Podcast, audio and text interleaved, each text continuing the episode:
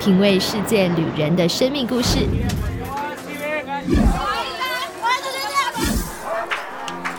找回记忆中的幸福滋味。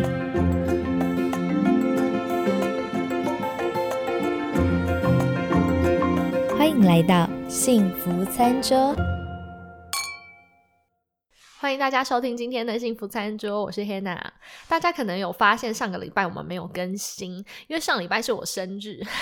所以呢就是跑去庆生了，就是放松啊，放自己一个礼拜的假。那这个礼拜呢回来呢要跟大家聊一聊，因为刚过完生日嘛，35了，对，我今年35了，就想说哇，人生进入了一个所谓的高龄产妇的年纪这个当然这个数字定义我觉得还是看每个人自己的心态还有你自己身体保养的程度啦，所以其实呢年龄好像也不是一个这么绝对的界限，就是到了某个年龄你一定要做什么事或完成什么样的事，你的人生才算是比如说比较成功或比较圆满。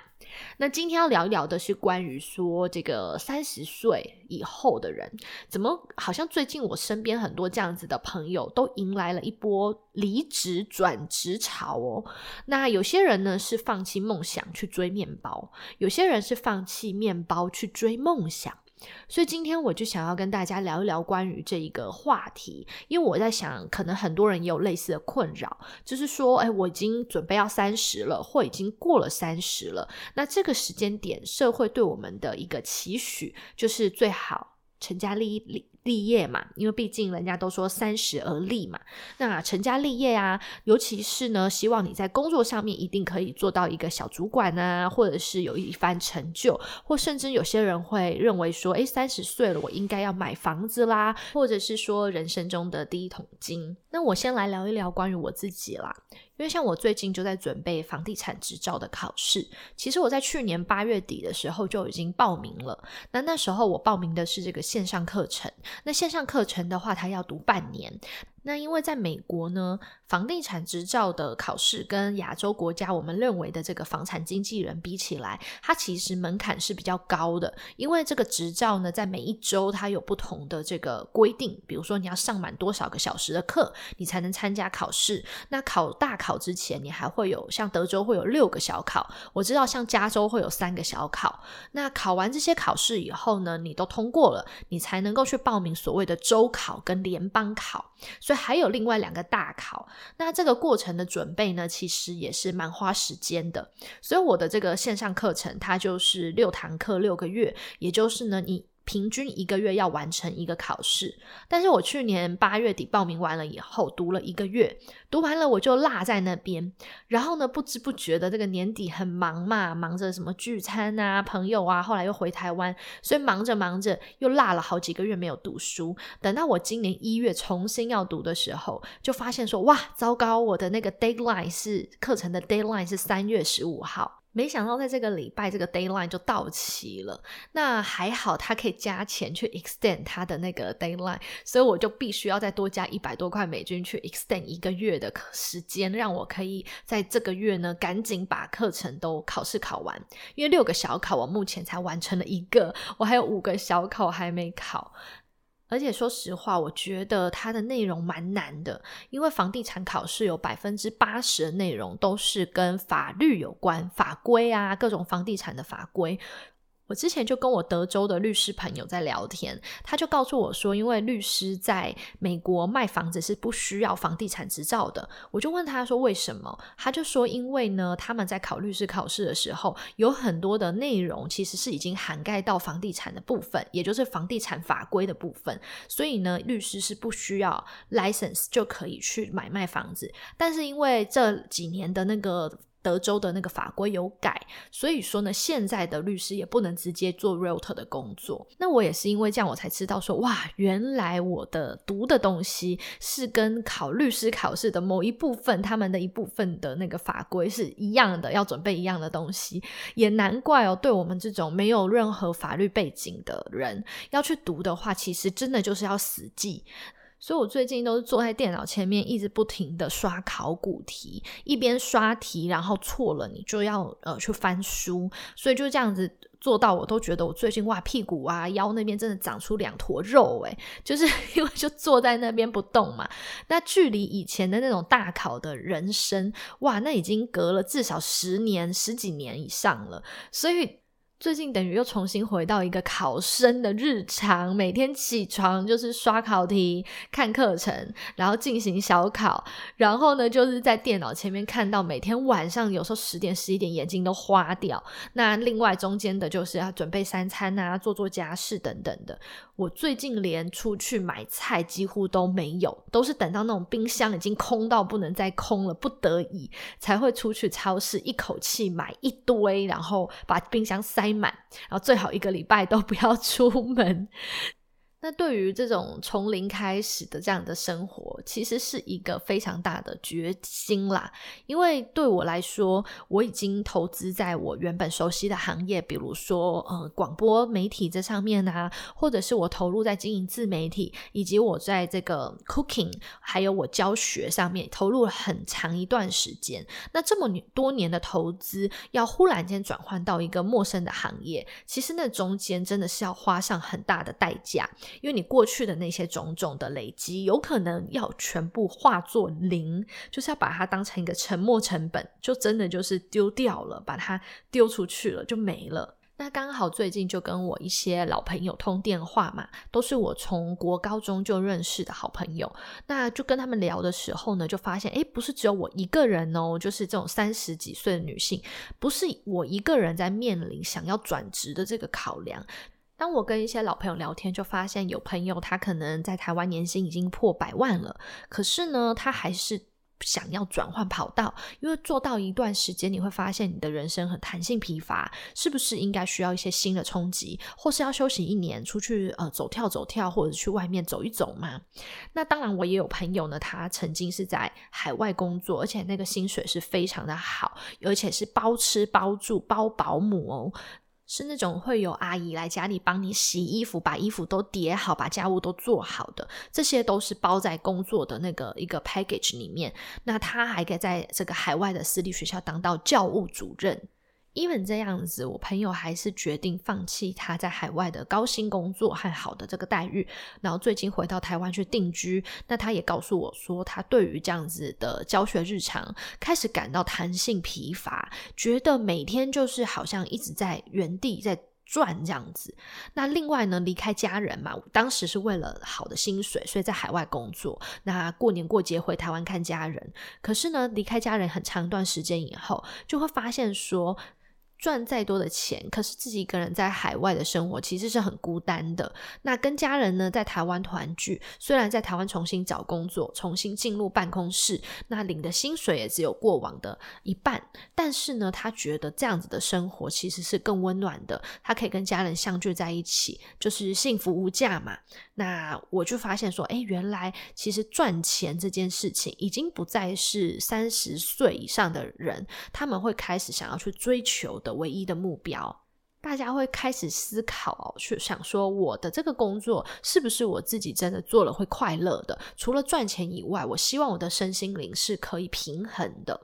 那还有另外一个朋友他原本是在科技业嘛，那科技业里面呢他本来呢是可以有很好的这个分红，因为科技业有分红嘛，可是我记得他就告诉我说他在工作的时候啊他每天几乎都要去应酬，而且有时候会被主管叫去一起去喝酒啊，那大白天呢要去唱歌喝酒，那原因只是因为主管本人自己喜欢。那这个行业有时候又要跟一些客户见面，我想像这些应酬啊喝酒这些内容对于20出头的时候的我们当时可能觉得很能接受啊，反正呢就是薪水很好嘛，然后呢这些吃喝其实也是保公账，所以感觉这样的生活是可以接受的。可是呢当你到了30岁的时候你可能就会开始觉得哇你的体力真的不行了，然后呢这样的生活好像真的有意义吗？到底我为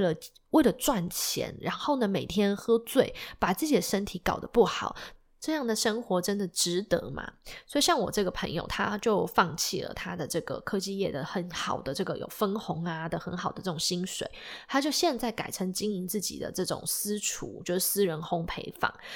他就上网去卖他手做的这一些面包啊甜点等等，那薪水呢非常的少嘛，因为刚开始经营的话，你肯定呢一个月可能也许几千块1万多2万多都不到，那相较于以前的那种优渥的这种月薪一定是差距非常的大。可是他就告诉我说，他现在觉得自己真的身心很健康又很快乐，而且他还搬到那种山里面的那种地方，比较深山里面地方去住。他就觉得说，哇，从那种高压的职场中退下来了以后，发现原来人生不是只有赚钱，而是身体健康又快乐也是非常重要的。那前不久呢，我就去参加一个 housewarming， 那遇到了一个朋友，那这朋友因为他才刚生了老二嘛，他的那个二宝就是还是才几个月大而已，我们大家还轮流在那边帮他抱小孩。那他呢就告诉我他最近开始去工作了，我就很惊讶，我说诶，你不是在带小孩吗？你不是全职妈妈吗？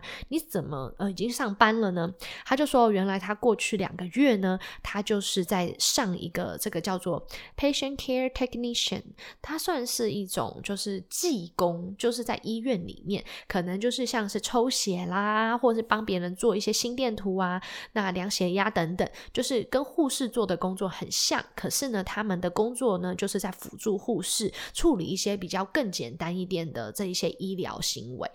那这朋友呢就告诉我说，诶，刚刚好他就找到了这间医院，他们是可以 sponsor 学生，就是去上这个课程，然后拿到了这个执照了以后，就在他们的医院上班，那上满好像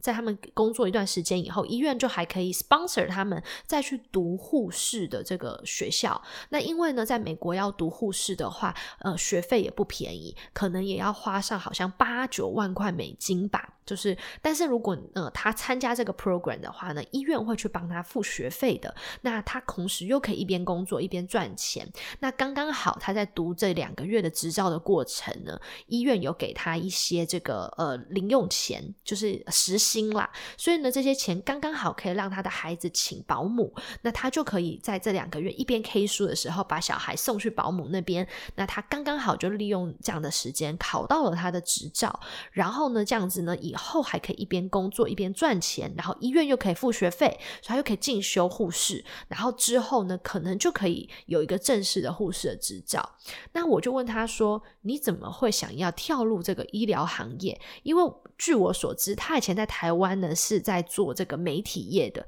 我想说这差太多了吧。他就告诉我说，当你有孩子以后这个想法就不一样了，因为你会考量到说家里的经济支柱，也就是爸爸，万一爸爸出了意外，或者是呢忽然间家里没有这个经济收入以后，我是否有能力可以养2个孩子。那他就认为说他2个孩子的这个生活的基本开销，如果光靠他出去，比如说以正常的那种美国的打工，比如说那种时薪10几块钱的这种打工，1个月根本就没有办法养2个孩子，就算养了孩子，那家里的像房贷啊车贷的一些，那没有办法去偿还。所以他就告诉我说，这也是为什么他开始希望自己可以去找一个薪水比较优渥一点的工作，那这样子至少双薪家庭嘛，万一其中一方呢有出了什么样的意外，那至少还有一个很好的这样子的全新的收入是可以去照顾一个家的。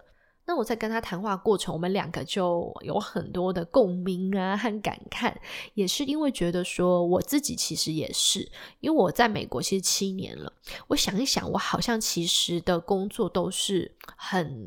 都是接 case 的，比如说像我会去这个展会去帮忙做这个示范的厨师啊，我接了一些案子，我会去拍这个食谱影片，帮一些家电品牌设计食谱，那也会教学，可是这些都是比较是自由工作者，就是比较零散的，而且呢通常这样的收入就是高高低低，收入也不一定特别多。那当然我只能说先生很好，因为先生是负责我们家的主要经济收入，让我可以去做很多我喜欢的事情。但是我因为迈入35了嘛，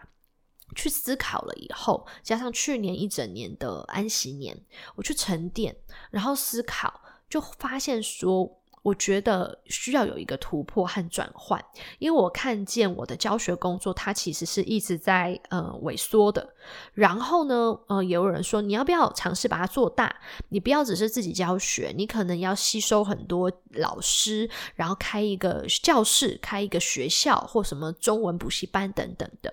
其实这些想法在很多年前就已经想过了，那也尝试要往这个方面去走，但后来发现它其实蛮困难的。加上像前几年的这个疫情的冲击啊，我有很多朋友如果是开这个补习班中文学校的都倒掉了，有很多都倒掉，很多老师都收掉。那我当年还是比较幸运的，因为我在疫情一开始我马上把我的课程全部转成线上课程，所以那个时候我反而在疫情期间我的线上课程是收入是非常好的。但是呢到了现在像疫情也过去了，那个线上课的人数就哇直直下坠，所以对收入来讲也是忽然间少了非常非常非常的多。那我自己也会在当中就会思考了，我就发现说不行了，如果我还继续在纠结在要不要放弃这些过往的这一些累积，然后呢迟迟的一直不想要前进的话，那有可能我就会被拖垮，就是卡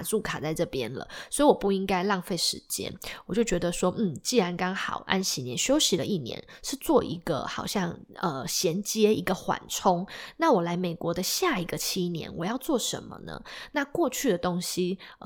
虽然觉得很可惜，可是它就叫做沉没成本，它就是已经掉在水里面，已经沉下去了，你不能再去觉得好可惜哦，你就是要只能毅然决然的就是放手然后往前走，不然你就会卡在那边，有时候连自己都沉下去了。所以我就开始想说我要做什么呢？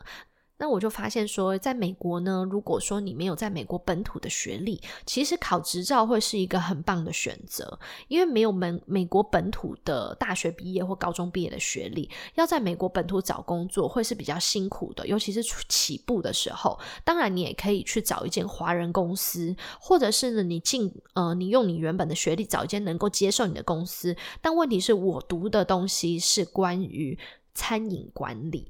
可是我并没有要进这个行业里面啊。那我如果我到一般公司去，我就可能是当那种前台接电话的那一种美眉，或者是已经不是美眉老妹前台接电话老妹，或者是办公室人家那种文书助理等等的。那我大概能从事的工作就是这一些，必须要再花好几年的时间去累积到一定的经验，你可能才能够慢慢往上升，或者是在同行业里面去换工作。所以我跟我这一个考这个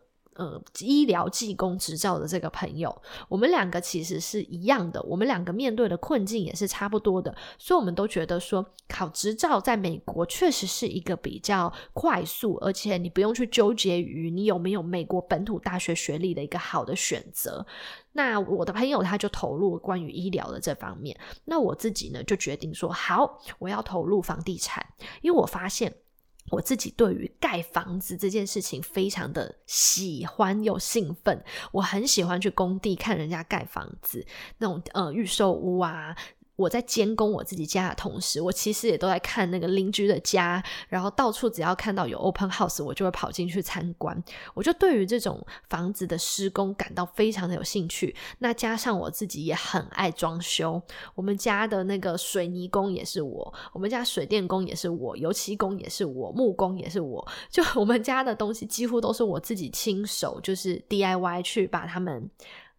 建造出来的。那这也让我累积了一些经验，以至于我去看别人的房子的时候，我可以还蛮快的就是看得出他的一些房子的装修的那些东西有没有做的好，就是那个师傅的手工好不好，那有没有哪些地方是需要换，或是可以给屋主很多在施工装修上面的建议。那这些呢都是我自己在装修自己的房子的时候累积起来的这一些经验。然后呢我当年在加州买房和德州买房其实都经历了2次很大的这个神机嘛，所以我就觉得说哇，好像上帝让我在房地产跟土地还有房子相关的东西上面好像开了一个门，好像我对这样的东西不只有兴趣，我还很有这种买房的恩典，就是买房几乎买了都可以买到，所以我就觉得说那我可以去帮别人买房子哦。那既然做了这个决定嘛，就觉得说好啊，那就要考执照，所以呢就必须要去读我刚刚说的这个房地产的这些课本，然后呢里面有好多东西，好多的单字都是生词，就是你从来没有用过的，正常生活中也不会用过的，有一些就是那种法律的那种单字你从来不会去背过的，那你就要重新去背，然后重新去记，所以对我自己来讲是一个新的挑战。可是我发现这2-3个月读下来，真的忽然间就觉得自己的英文能力又在提升了，这点也让我感觉到越来越有自信。像我跟我先生在散步经过那个有一栋一直卖不出去的邻居家，我就有跟我先生解释说因为这个房子被放了 Lease Pendant， 然后他现在在法律诉讼当中，所以怎么样怎么样，然后或者是他前2天跟我讲到了一个他听到的一个房子的 case， 我就马上可以跟他讲说那这个地契有没有拿去 County Record， 然后呢他有没有先公证，然后再拿去 County Record 什么什么的。然后我先生就忽然间说哇，我觉得你现在好厉害哦，他说你竟然会了好多那种感觉好专业的知识，感觉你好厉害哦。我就说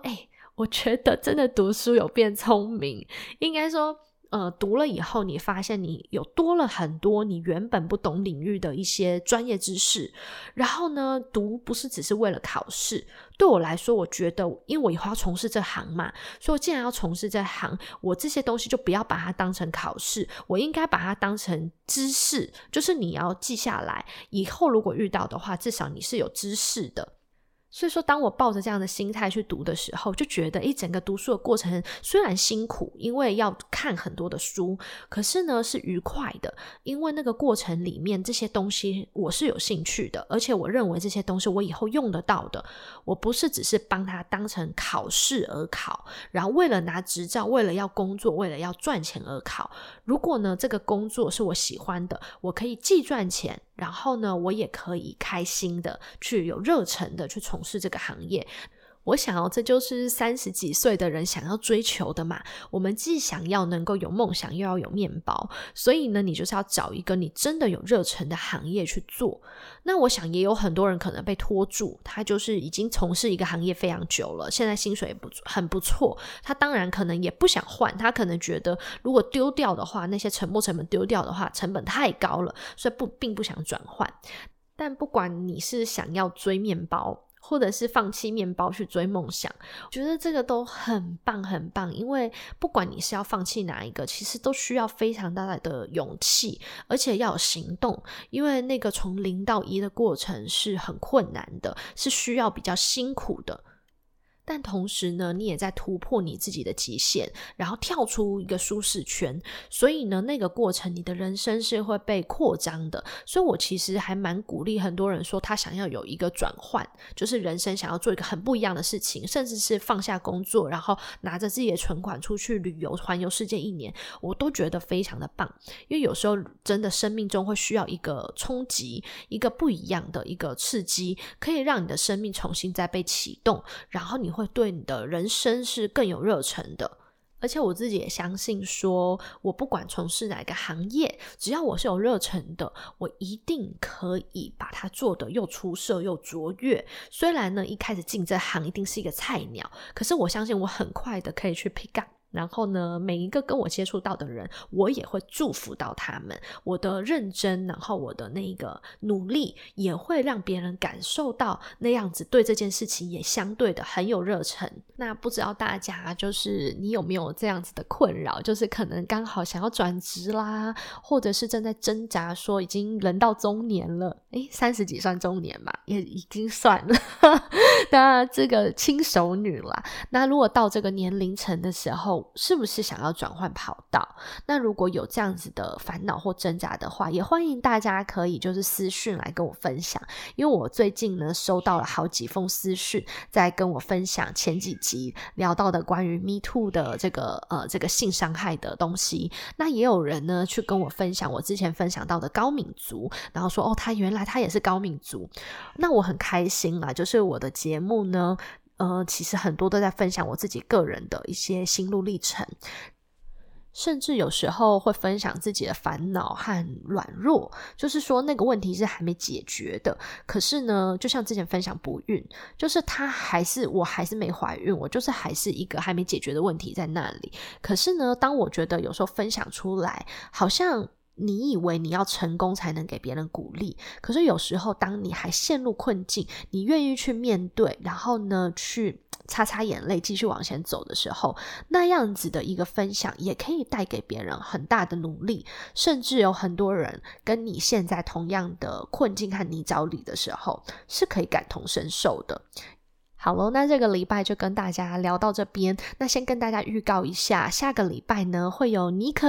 戏骨妮可，然后还有这个赵涵颖的营养师，他们就是我们接下来节目呢下2周要请的来宾，也跟他们约好了这个录音的时间。那这周呢我就先跟大家简单聊，我要赶快去读书了